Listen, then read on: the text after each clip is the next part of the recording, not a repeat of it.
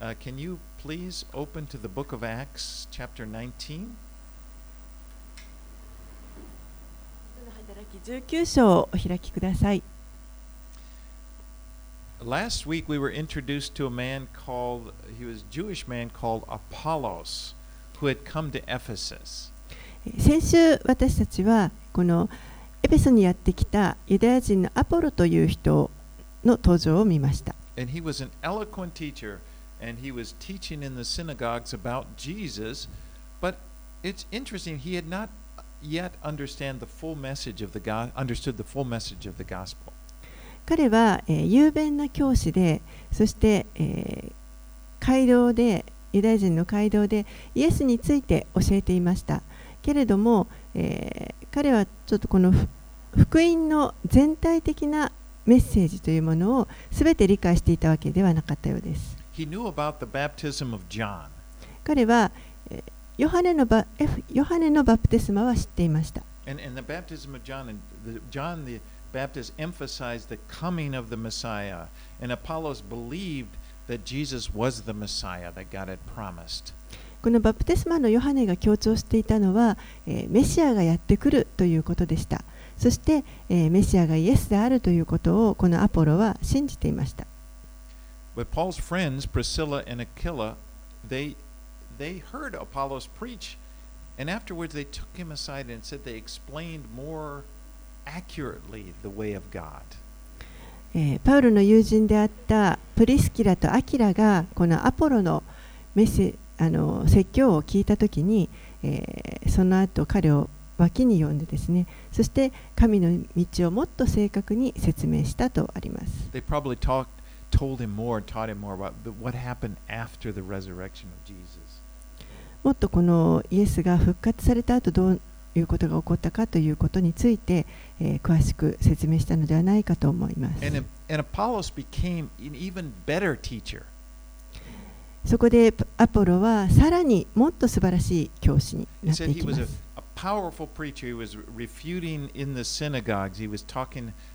refuting the Jews, showing from the scriptures that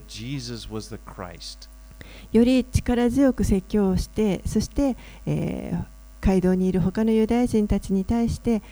イエス、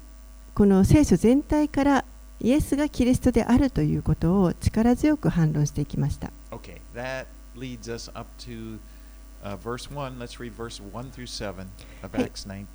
そして、えー、今朝の使の働き19章に入っていきます。1節から7節をお読みします。アポロがコリントにいた時のことであった。パウロは内陸の地方を通ってエペソに下り、何人かの弟子たちに出会った。彼らに信じた時聖霊を受けましたか？と尋ねると、彼らはいいえ、聖霊がおられるのかどうか聞いたこともありませんと答えた。それではどのようなバプテスマを受けたのですか？と尋ねると彼らはヨハネのバプテスマです。と答えた。そこでパウロは言った。ヨハネは自分の後に来られる方。すなわちイエスを信じるように人々に告げ悔い改めのバプテスマを授けたのです。これを聞いた彼らは主イエスの名によってバプテスマを受けた。パウロが彼らの上に手を置くと精霊が彼らに臨み彼らは威厳を語ったり予言したりした。その人たちは全員で12人ほどであった。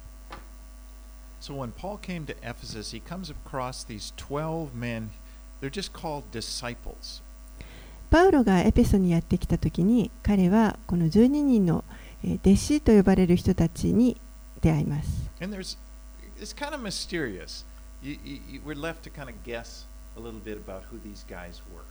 ちょっとこの12人の人たちがどういう人だったのかというのは、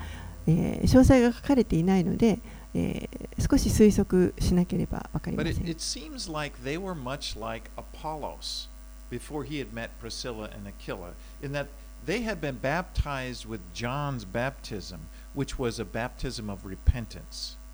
でどうもこの人たちは、えーあのアポロアポロがプリスキラとアキラに出会う前の状態とよく似ているように思えます彼らは、えーヨハネのバプテスマを受けていましたけれどもこのヨハネのバプテスマというのは悔い改めのバプテスマです Remember how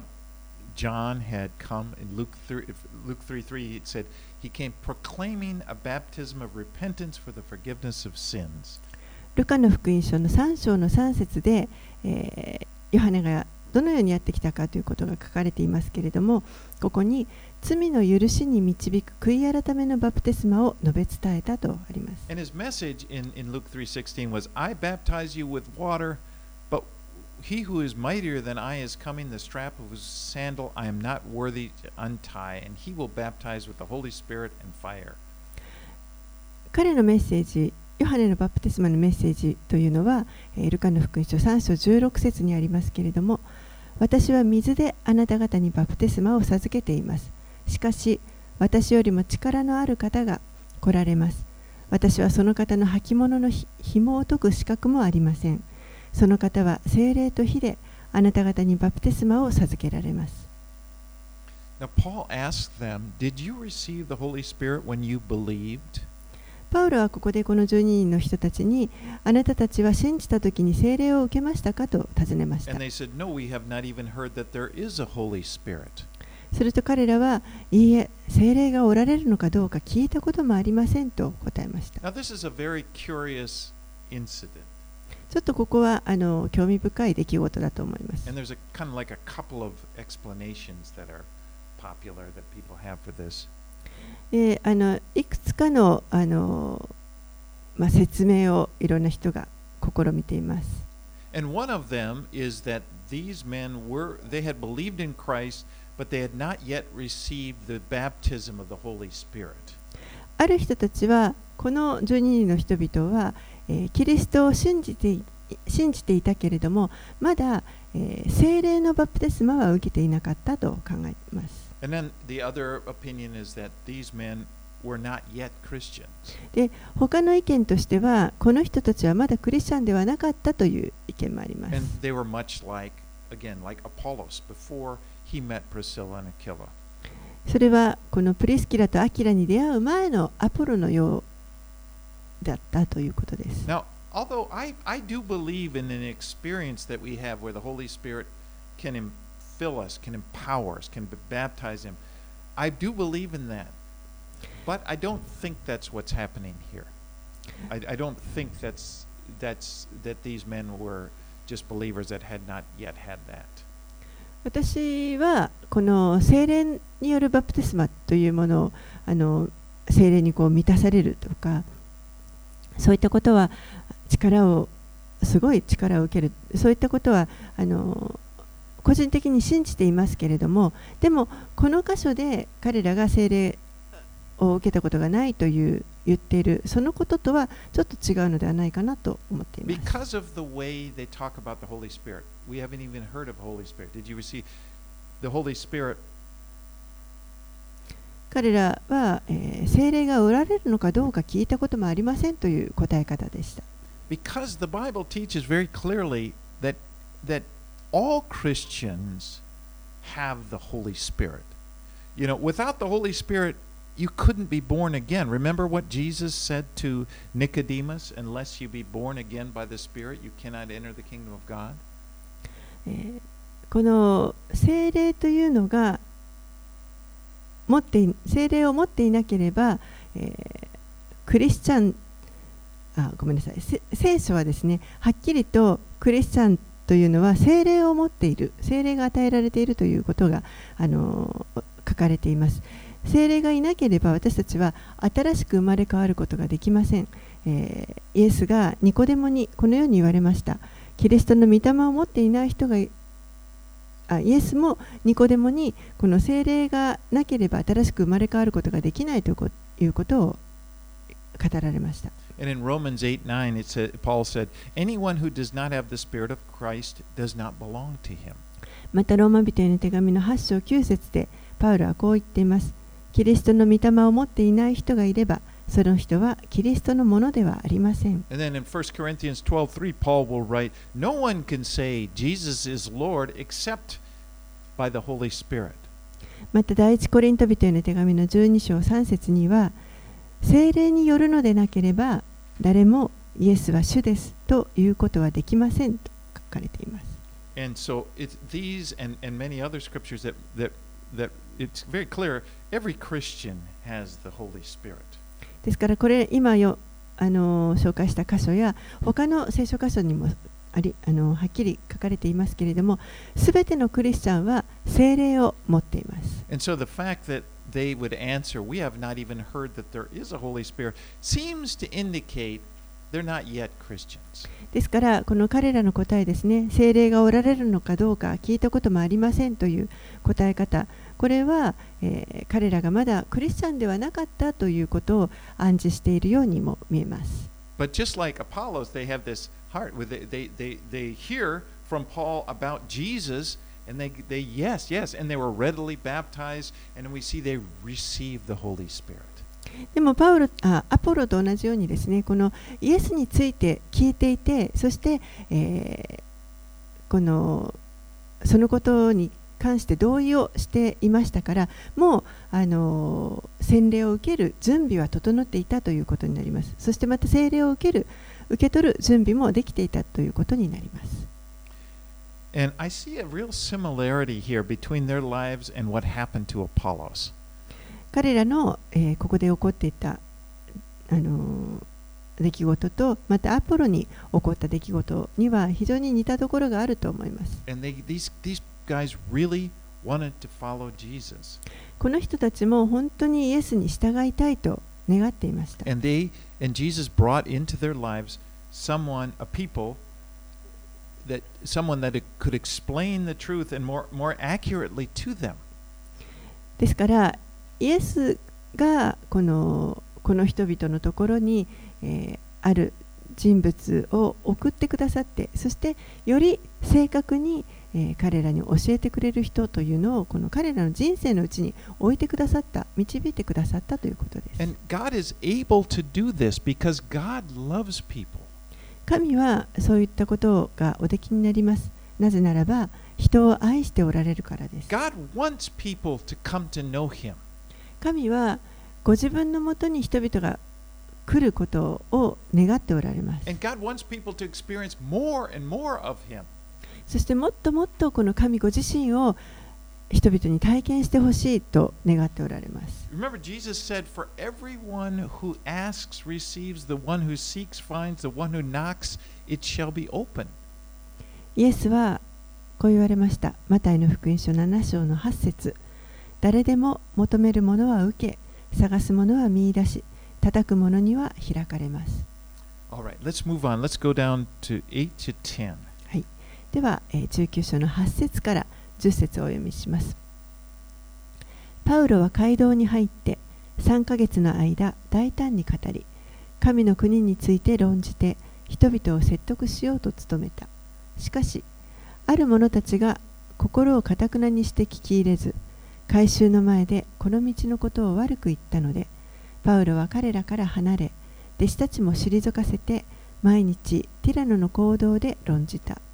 これが2年続いたので、アジアに住む人々は皆、ユダヤ人もギリシャ人も主の言葉を聞いた。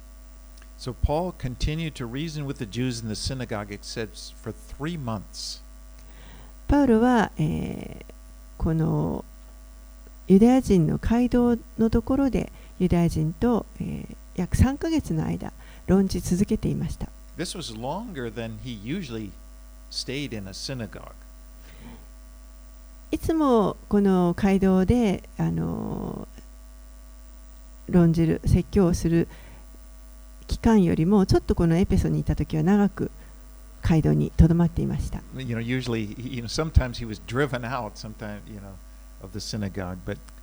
時にはもう街道から追い出されてしまうような時もありました。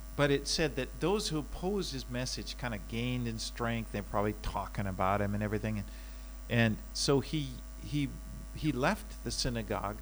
and began to use a place called the Hall of Tyrannus, and he used that as kind of a base to teach from. でも、えーまあ、人々がか彼のメッセージにこの反論したりですね、えー悪く言ったりし始めたので彼は、えーそのシナゴーグを出てそして、えー今度はティラノの行動と呼ばれるところに行ってそこで、えー教え始めました。Now, Tyrannus was probably the name of a teacher and whose hall was named after him. でおそらくこのティラノというのはえティラノという人あの教師だったあ人の名前ではないかと考えられますそしてその人の名前を、えー取った行動がありました And it was probably, you know, it, it was probably that Paul used it when Tyrannus was not using it.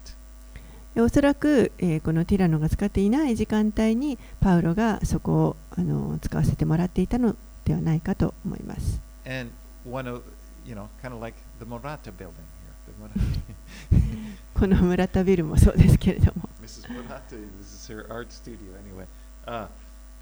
but one explanation here is that Paul uh, Paul worked as a tent maker. We know that. And so what they would do is they would work in the mo- early morning when it was cool, and then in the afternoon when it was hot, they would they would take off. They wouldn't work. And it was at that time he probably used this hall and went there and then taught during those afternoon siesta hours. おそらくですねパウロはあの、ま、幕屋作りを 職業としていましたので、えー午前中の涼しい時間帯は、えーその仕事をして幕屋作りの仕事をしてそしてお昼の暑い時間帯にあのみんな休憩しますから、えーその時にこの行動で教えていたのではないかと思います。But through this ministry here, Paul was able to reach all over Asia. でもこの働きを通してパウロはアジア中の人々に、まあ、あの伝えていくことができました。In verse 10, it says, This continued for two years, so that all the residents of Asia heard the word of the Lord, both Jews and Greeks. 10節にこれが2年続いたのでアジアに住む人々は皆ユダヤ人もギリシャ人も主の言葉を聞いた So people would come down to Ephesus, they would hear the word, they would hear Paul's teaching, then they would go back to where they were from, they would bring it back there. ですから人々がエペソにこうやってきてそして、えー主についてこのパウロがかあーパウロが語っていることを聞いてそれを、えーまた自分たちの町に、えー持ち帰ってみんなに広めていったと考えられます.そして、えーそのそれぞれ帰っていったところで、えー教会が立っていきました It's because later on we see Paul will write letters to churches which he's never been to before. えー後にパウロはいろんな教会に手紙を書くんですけれどもでも自分が行ったことのない教会にも手紙を書いてい For ます example, Colossians is written to the people in Colossae. They, they, he had not been there yet. 例えばコロサイ人への手紙というのがありますけれどもコロサイの教会にパウロは行ったことがありませんでした And also Laodicea, which is mentioned in Revelation, but that was a church that that in this Asia area of Asia that he hadn't been to, but a church started there. またあの黙示録に出てくるラオディキアの教会というのがありますこれもあのアジアの、えー地域にある教会ですけれども、えーここもパウロは行ったことがありませんでした Okay, let's read verses 11 through 16. では11節から16節をお読みします神はパウロの手によって驚くべき力ある技を行われた。彼が身につけていた手ぬぐいや前掛けを持って行って病人たちに当てると病気が去り悪霊も出ていくほどであった。ところがユダヤ人の巡回祈祷師のうちの何人かが悪霊に疲れている人たちに向かって試しに主イエスの名を唱えパウロの述べ伝えているイエスによってお前たちに命じると言ってみた。このようなことをしていたのはユダヤ人の祭司長スケワという人の7人の息子たちであった。すると悪霊が彼らに答えた。イエスのことは知っているしパウロのこともよく知っている。しかしお前たちは何者だ。そして悪霊に疲れている人が彼らに飛びかかり皆を押さえつけ打ち負かしたので彼らは裸にされ傷を負ってその家から逃げ出した。So as a tent maker, Paul would he he would we- have worn an apron. He would have had a handkerchief, you know, wrapped around his head. 幕屋作りをしていたポールはおそらくこう前掛けをつけてそしてまた頭に手ぬぐいを巻いて仕事をしていたと思います。 And it's interesting that people they would take these items and and they would become a point of contact for people's faith and they would they would it just seems very strange but the people would touch them or whatever and the, it, I'm sure it wasn't it wasn't the, the the article itself but it was the faith. I don't know. It's mysterious. そしてあの面白いなと思うのがこのパウロが身につけていたそういったものを、えー人々がこの信仰を持っている人のところにこの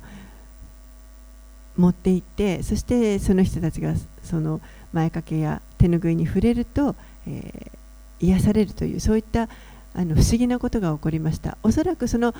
あの物自体に何か力があったとかそういうことではなくてその人たちが持っていた信仰だったと思いますけれども不思議なことが起こりました。Do you remember back in chapter 5 Peter had a kind of a similar experience? え5章のところで使徒の働き5章のところで実はペテロも同じようなことを経験していました。In, in Peter's case, it said that they put people along his path,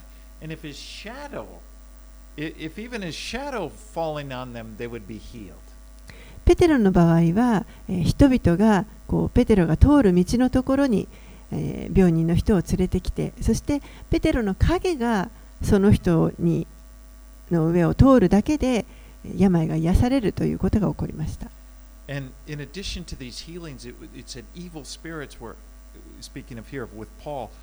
evil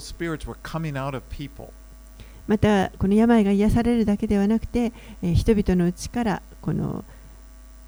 悪霊が追い出されるということも起こりました。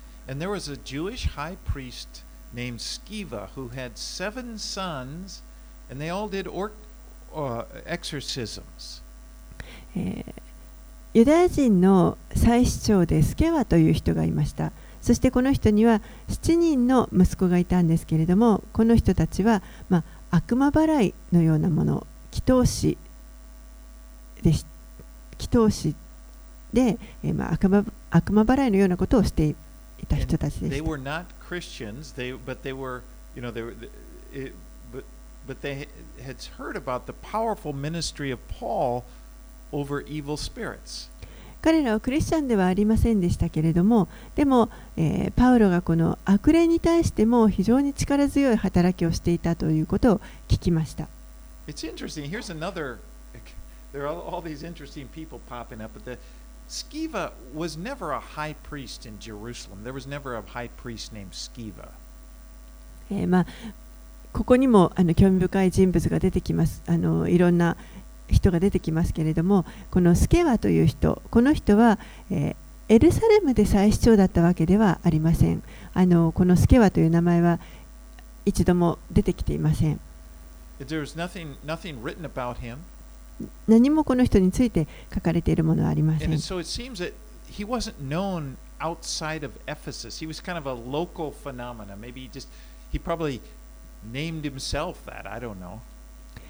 おそらくですね彼はこのエペソ以外ではあの彼の名前というのは知られていなかった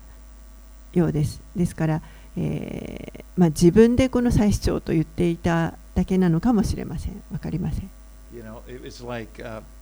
but apparently people thought, well, this guy, he can cast out spirits, and he was kind of elevated because of that. でも明らかにまあ人々はですねこの人はあの悪霊を追い出せるということであのちょっとこう敬っていたようです。But there were Jewish exorcists. で確かにユダヤ人の中にはそのような祈祷をする者悪霊追い出しみたいな祈祷をする人たちが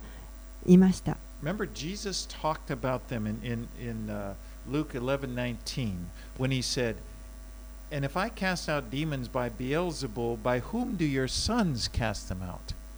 イエスは、えールカの福音書の中でこういうことを語っておられますルカの福音書11章の19節でもし私がベルゼブルによって悪霊どもを追い出しているとしたらあなた方の子らが悪霊どもを追い出しているのは誰によってなのですか Well, anyway, the sons of Sceva here in Ephesus, で、まあ、このスケアの息子たちですね、えー、彼らはここでちょっと自分の,あの自分たちの、まあ、対戦相手となるような相手と直面することになります。で、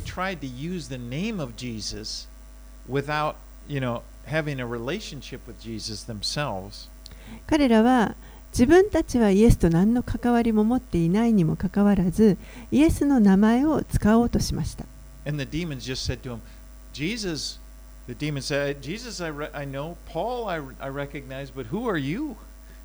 すると悪霊が彼らに対して、イエスのことは知っているし、パウロのこともよく知っている。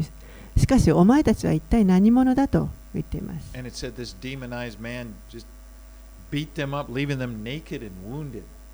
そしてこの悪霊に疲れていた人は、え、この息子たちに飛びついて、そして彼らを裸にし、傷を負わせて追い出しました。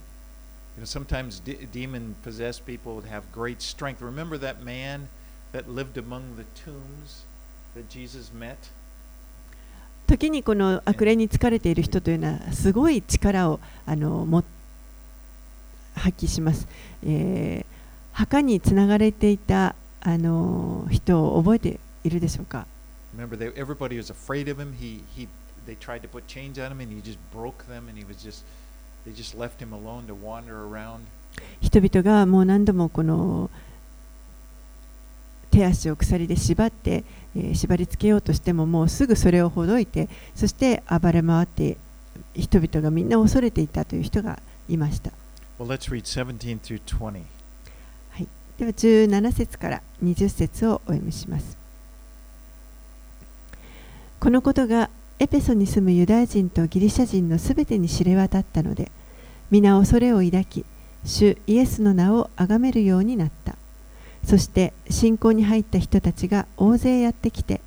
自分たちのしていた行為を告白し明らかにした。また魔術を行っていた者たちが多数その書物を持ってきて皆の前で焼き捨てたその値段を合計すると銀貨5万枚になったこうして主の言葉は力強く広まり勢いを得ていった Whenever there's a true move of God in some place, people will feel motivated to repent of their sins and get right with God. 神が、えーその本当にそこに働いている時というのは人々は何かが起こった時に、えー悔い改めに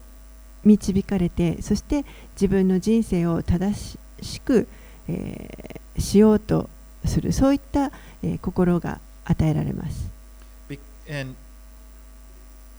you know, Ephesus had been this hotbed of occult activity, magic, and, and we saw the, we see demon possession and so forth. エペソという町は実は、えーオカルトだとか魔術だ魔術だとかまた悪霊に取りつかれるとかそういったことのこの温床となっている町でした They had experienced spiritual power, but it was evil spiritual power. 霊的な力というものを人々はあの経験していたわけですけれどもでもそれは悪い霊の力でした And the occult can do that. The occult can really get a hold on people. そしてオカルトというのはあの本当に人々をもうあの捉えてしまう虜にしてしまうというところ部分があります I remember in the early days of our ministry, there was a young woman who came to Christ. She was very, very, very joyous woman. Very, we, we, we, loved her.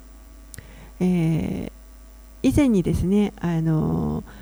若い女性でこうキリストを信じるようになった人がいました。で彼女はとってもあのいつも明るくてあの本当にこうハッピーな人でした。She was,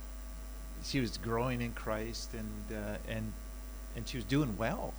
そしてまあキリストを信じてそしてキリストにあってあの成長していってあの順調にこう成長していました But before she became a Christian, she had been involved in palm reading. And her whole family, everybody knew that she read palms. And, And so then after she was a Christian, they, they continued to wonder, can you read my palm? でも彼女はクリスチャンになる前に実はあの手相を読む人だったんですねで家族中もみんなそれを知っていてそして、えー彼女が手相を読めるということを、あのー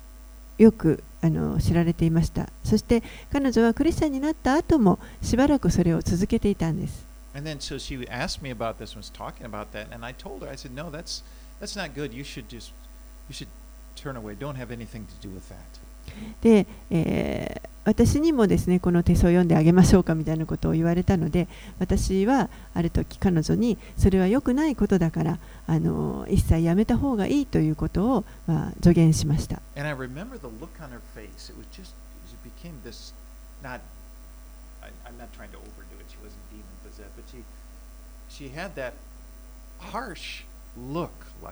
I can do that if I want to. You know, it was, a, it was so uncharacteristic of her that I, I, I was kind of surprised. でそれを言った途端にですねあのいつもニコニコしている彼女の表情が急に硬くなってこうこわばってですねそして、えーいや私はあのやりたい時にこの手相を読むことできるんですって言ってあの本当にいつもの彼女らしくないあの反応に私も本当に驚いてしまいました。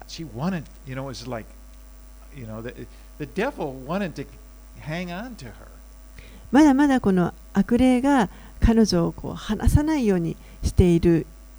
という様子が分かりました。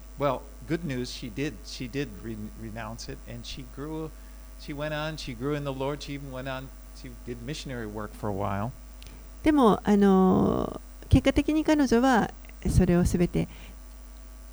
明け渡してそして、えー、宣教の働きなどにも後にあのつくようになりました。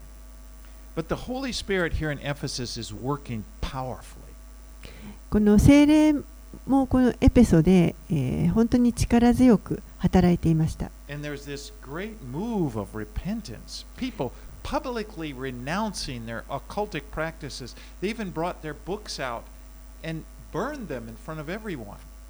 そして大きなこの悔い改めが街中に起こって、えー人々はこの自分たちが行っていた魔術を行っていたことをこう告白しそしてまた持っていたさまざまな、えー魔術のこの本とかですねそういったものをもうあの全て人々の前で焼き捨てました。And it, it mentions this because this was really something. The value of this books of, of these books, it says, were estimated to be 50,000 pieces of silver. これは実はあのとてもあの大きな出来事だったと思います。ここにその燃やした書籍の、えー価値というのが、えー銀貨5万枚であったということが書かれています。 And it, if you take a, a silver coin, a drachma was about a fourth of the day's wages. And if you kind of calculate that out, it's like this was worth over a million dollars. そして、えーこの銀貨というのは当時、えー銀貨1枚が1日の、えー給与の、まあ、4分約4分の1と言われていました。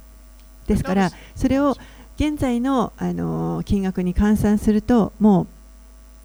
えー100万ドル以上日本円だと1億今だと為替がありますから1億4000万ぐらいになりますかねそれぐらいの価値のものだったということです But notice these, these people didn't just take these valuable, these occult books they had and sell them at the bazaar, the next bazaar. They destroyed them because they thought they were, they realized this, this is evil. 彼らはそういった書物をただこうちょっと隣の市場に持って行ってそこで売ったとかそういうことではなくてもう完全に焼き捨てましたこれは良くないもの悪いものだということが分かって分かったからです You know, if, it, if, if they didn't want to just, if it's evil, they don't want to pass it off on somebody else.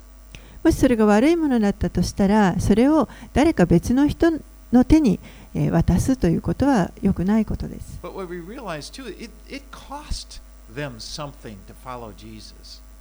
でも、え、分かるように本当にこのイエスに従うという、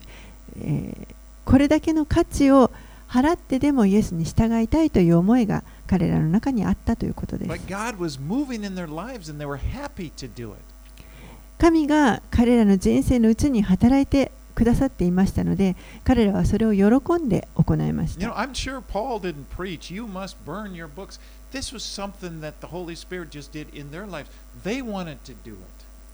おそらく、パウロがここで彼らに、人々に、あなたたちはこの書物を焼き捨てなければいけないと言ったわけではなくて、えー、精霊が本当に人々の心に働いて、彼らが自らそれを行ったと思います。But there is a, an example for us. Here. It's that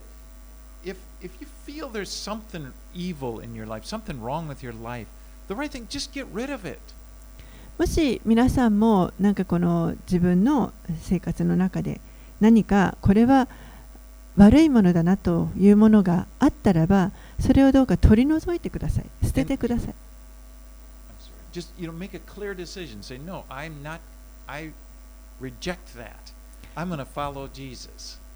もう私はこれを拒絶するとはっきりと、えー自分の心に決断をしてそして私はイエスに従っていくんだと決心してください And of course, the Holy Spirit would show you these things. It's not like legalism and you know this and that. You can't do this or you can. only- You know, it's the Holy Spirit will move. You but just follow Him when you feel the Spirit saying, "No, that's not good." Follow His leading. でももちろんこれは、えー精霊が導いてくださいます私たちの力で何かこれをやってはいけないあれをやってはいけないというそういう立法的なことではなくて、えーイエスに従っていきたいという時にこの精霊の促しがありますのでえーその促しを受けた時にそれに従うということが大切です、Okay, let's move on. 21 and 22. はい、21節から22節をお読みします。これらのことがあった後、パウロは御霊に示され、マケドニアとアカイアを通ってエルサレムに行くことにした。そして私はそこに行ってからローマも見なければならないと言った。そこで自分に仕えている者たちのうちの2人、テモテとエラストをマケドニアに使わし、自分自身はなおしばらくアジアにとどまっていた。God has given Paul a large vision for reaching the world with the gospel.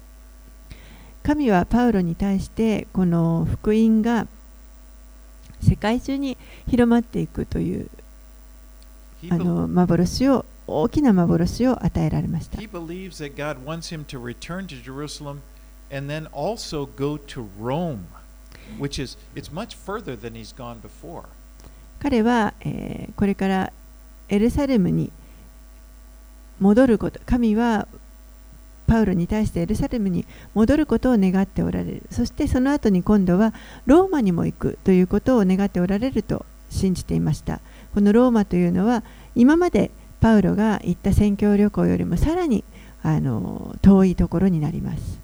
Now, just a sneak preview what will happen. He, he will go to Jerusalem, and a- after confrontation with the Jews, he's going to be arrested. ちょっと先のことをあの言いますと、え、彼はこの後エルサレムに行くんですけれどもそこで、え、ユダヤ人たちと対立してそして捕らえられてしまいます。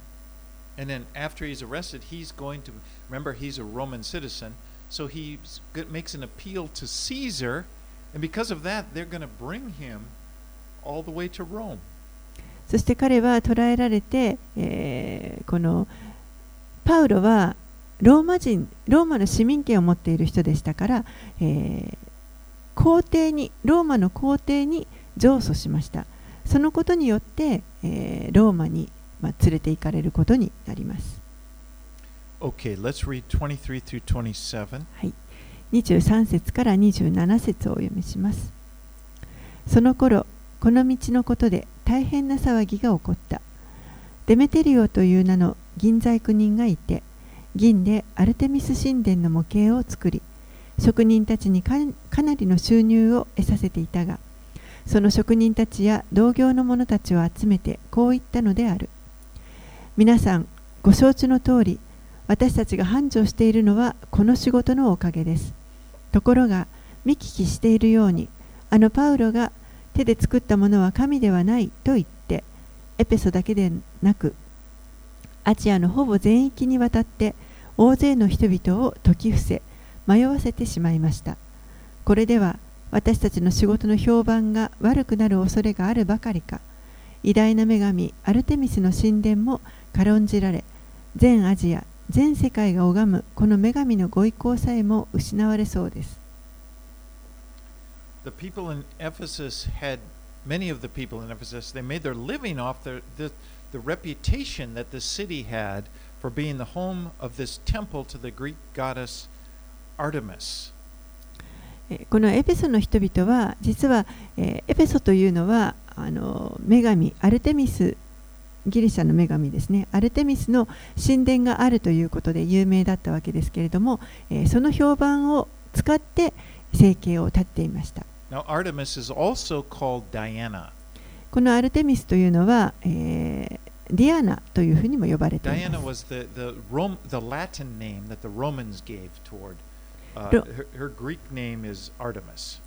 ローマ人が与えたこのラテン語読みの名前がディアナで、えー、ギリシャ語ではアルテミスになります。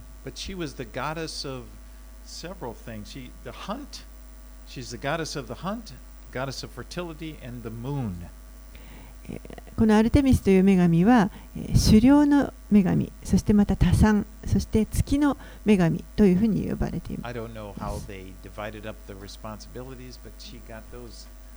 す.どうやってこの神々のこの責任があの分割されるのか分かりませんけれども、まあ、彼女はその役割を与えられていたということです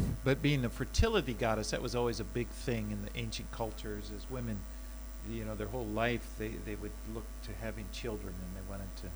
まあ、多産の神というのはですね古代の、あのーこの時代の人々にとっては大きな、あのーものでした子供子孫をたくさんあの残す繁栄それが繁栄になりますので、あのーまあ、その多産の神というのは、まあ、大切にされるということです But again, there, there was a big business in Ephesus making so little silver shrines to this goddess to, s- to sell to the people who came from all over the world to see this. このエペソでは、えーそうしたこの女神の神殿を銀細工で模型を作ってそしてこの町を通る、あのー旅人たちにですね売るというそういった商売を行う商大きな、あのー商売がを行っていました。the incredible thing was that there were so many people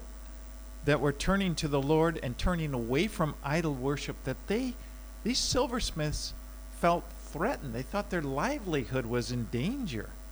でも多くの人たちが主に立ち返ってそしてこういった偶像礼拝から立ち返ってしまったので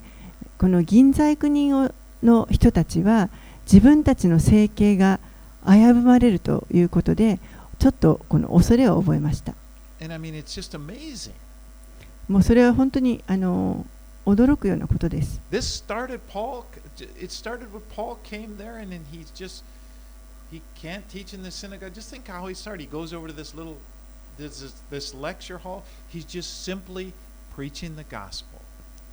パウロがこのエペソという町にやってきて、そして、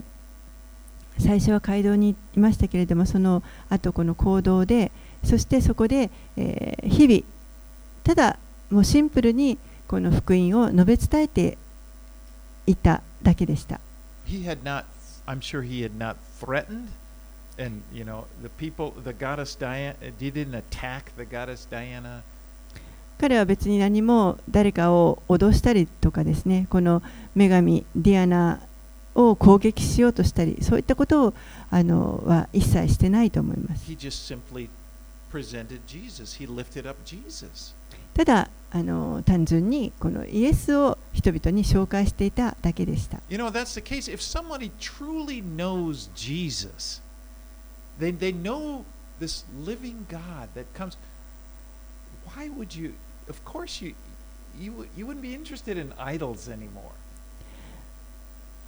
本当にこの誠のイエス・キリストがどういう方であるかということを知って知ったらばもうそのイエス以外の偶像を拝みたいとは思わなくなると思います。If you, if you have the, the living Word of God and you, you have a relationship with God and you pray and you realize He's with me every day, my life has purpose, He's, it's just amazing. 生ける神が本当まこの生ける神がおられてそしてその方が日々私たちと自分と共にいてくださるということ。これを知ったならばもうあの本当にその方に従いたいと思うと思います。これは驚くべき事実です。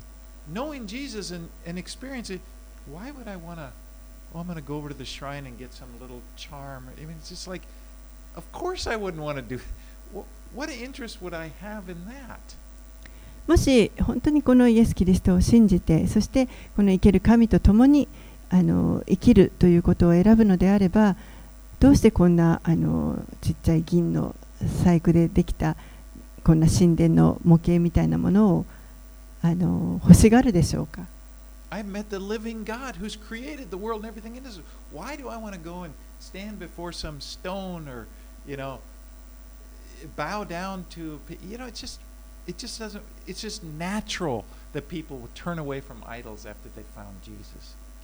自分を作ってくださった神があの共にいてくださるのになのにいつまでもどうしてそのあの石でできた神殿のところでなんか偶像に拝むとか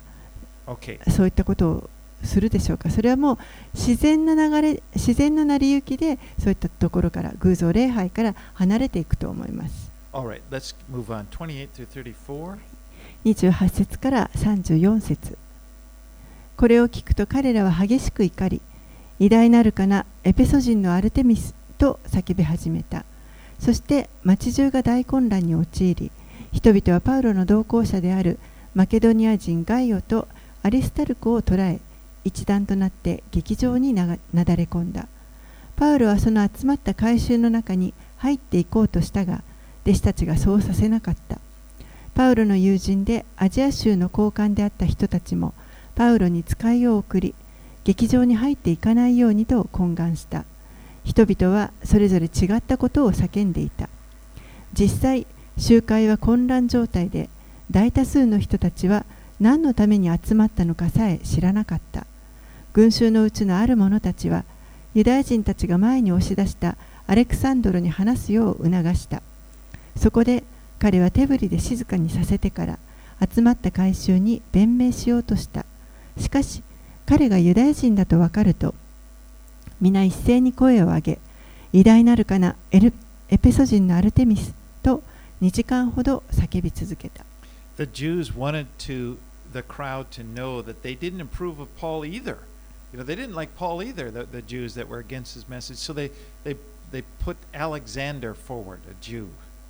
ユダヤ人たちはこの群衆に群衆に対して自分たちも実はパウロのことは認めてないんだということを何とか知らせたいと思ってそしてアレクサンドロという人を前に出しました。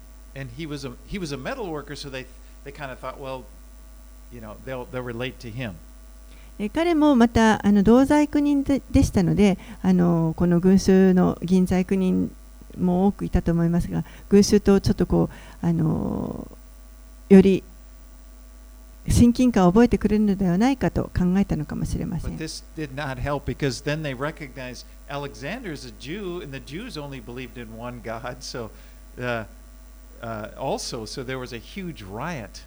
でも、それは実は助けにはなりませんでしたこのアレクサンドロという人もユダヤ人であるということが分かったので、えーまあ、ユダヤ人は唯一神しか信じませんから偶像礼拝をしませんから、えーもうまたさらに大きな暴動になりました?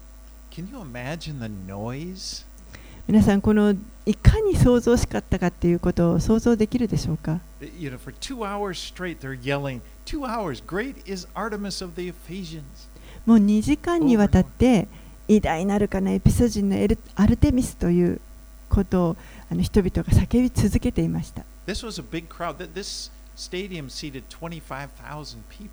もう非常にあの大きな群衆でした。この劇場自体が2万5千人を収容できるような劇場でした。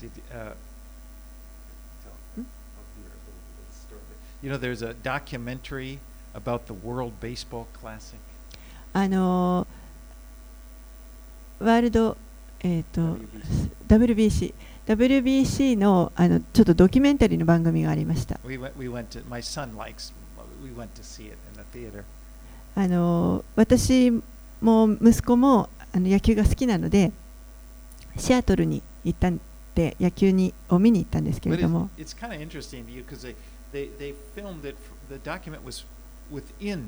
you know, the cameras were down, so you really got, you felt like you were one of the players and you could see behind the scenes.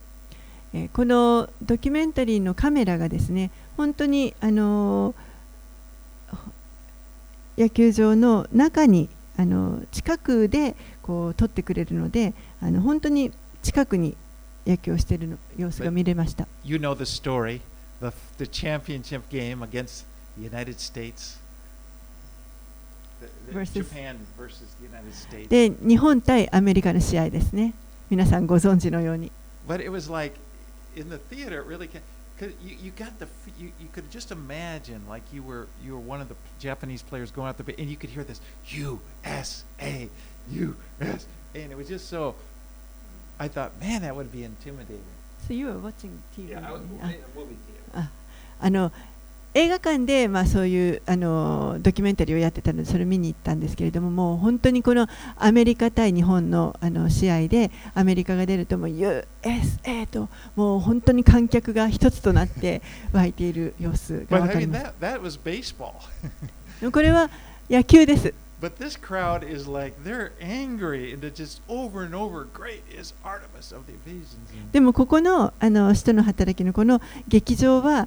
人々が怒りを覚えているわけですね。怒ってそして偉大なるかなエペソ人のアルテミスというのをもうずっと2時間叫び続けているわけです。All right, let's read the, the last part. We'll finish up 35 through 41. はい、では35節からえー41節をお読みします。そこで町の書記官が群衆を鎮めていった。エペソの皆さん、エペソの町が偉大な女神アルテミスと天から下ったご神体との守護者であることを知らない人が誰かいるでしょうか？これらのことは否定できないことですから皆さんは静かにして決して無謀なことをしてはなりません。皆さんはこの人たちをここに連れてきましたが彼らは神殿を汚したものでも私たちの女神を冒涜したものでもありません。ですからもしデメテリオと仲間の職人たちが誰かに対して苦情があるなら裁判も開かれるし地方総督たちもいるいることですから互いに訴え出たらよいのです。もしあなた方がこれ以上何かを要求するのなら正式な集会で解決してもらうことになります。今日の事件については正当な理由がないのですから騒乱罪に問われる恐れがあります。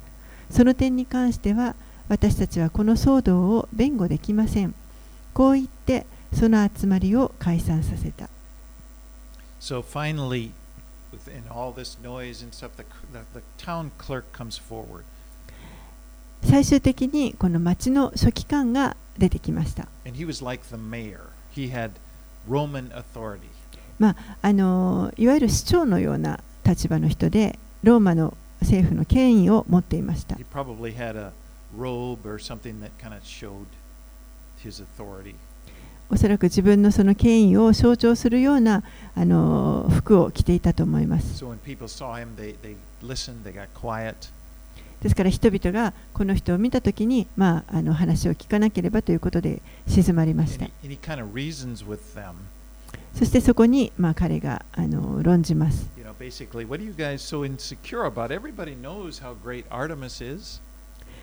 どうしてこんなあのことになっているんですかって。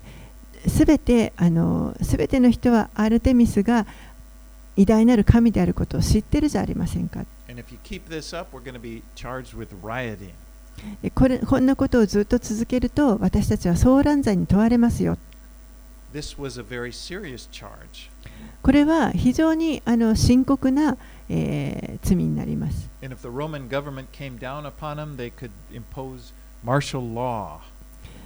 おそらくローマ政府がやってきてそして、えーこのことに対してはもう戒厳令を課すかもしれません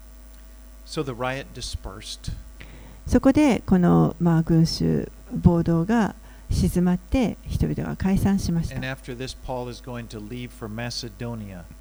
その後パウロは今度はマケドニアに向けて出発します just. そして福音もずっと続けて広がっていきます。福音はずっと続いて広がっていきます。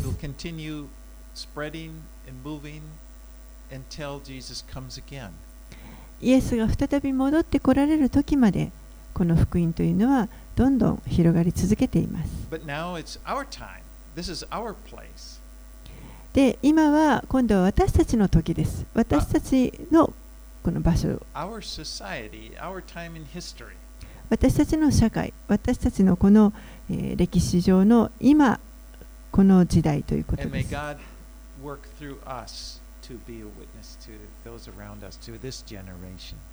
神が私たちを用いてくださって、そしてこの時代の人々に福音をさらに、え、広げていってくださいます。お祈りします。Thank you that we have this salvation in Jesus Christ. 天のお父さん私たちにイエス・キリストを通してこの救いを与えてくださったことをありがとうございます And we want, Lord, our lives to be used by you, that others would know you.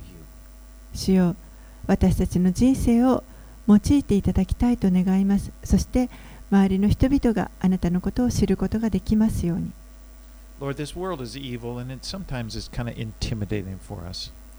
この世は悪に満ちていますから、時に私たちもそれに脅かされることもあります。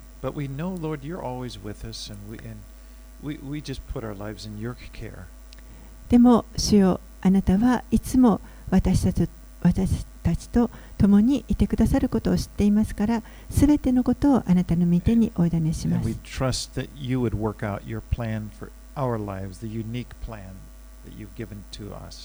そしてあなたが働いてくださることを信信頼しますあなたは私たち一人一人に、えー異なる独特の特別なご計画を持ってくださっています So. あなたのその安全なる御手の中にすべてをお委ねします。イエス様の名前によってお祈りします。アーメン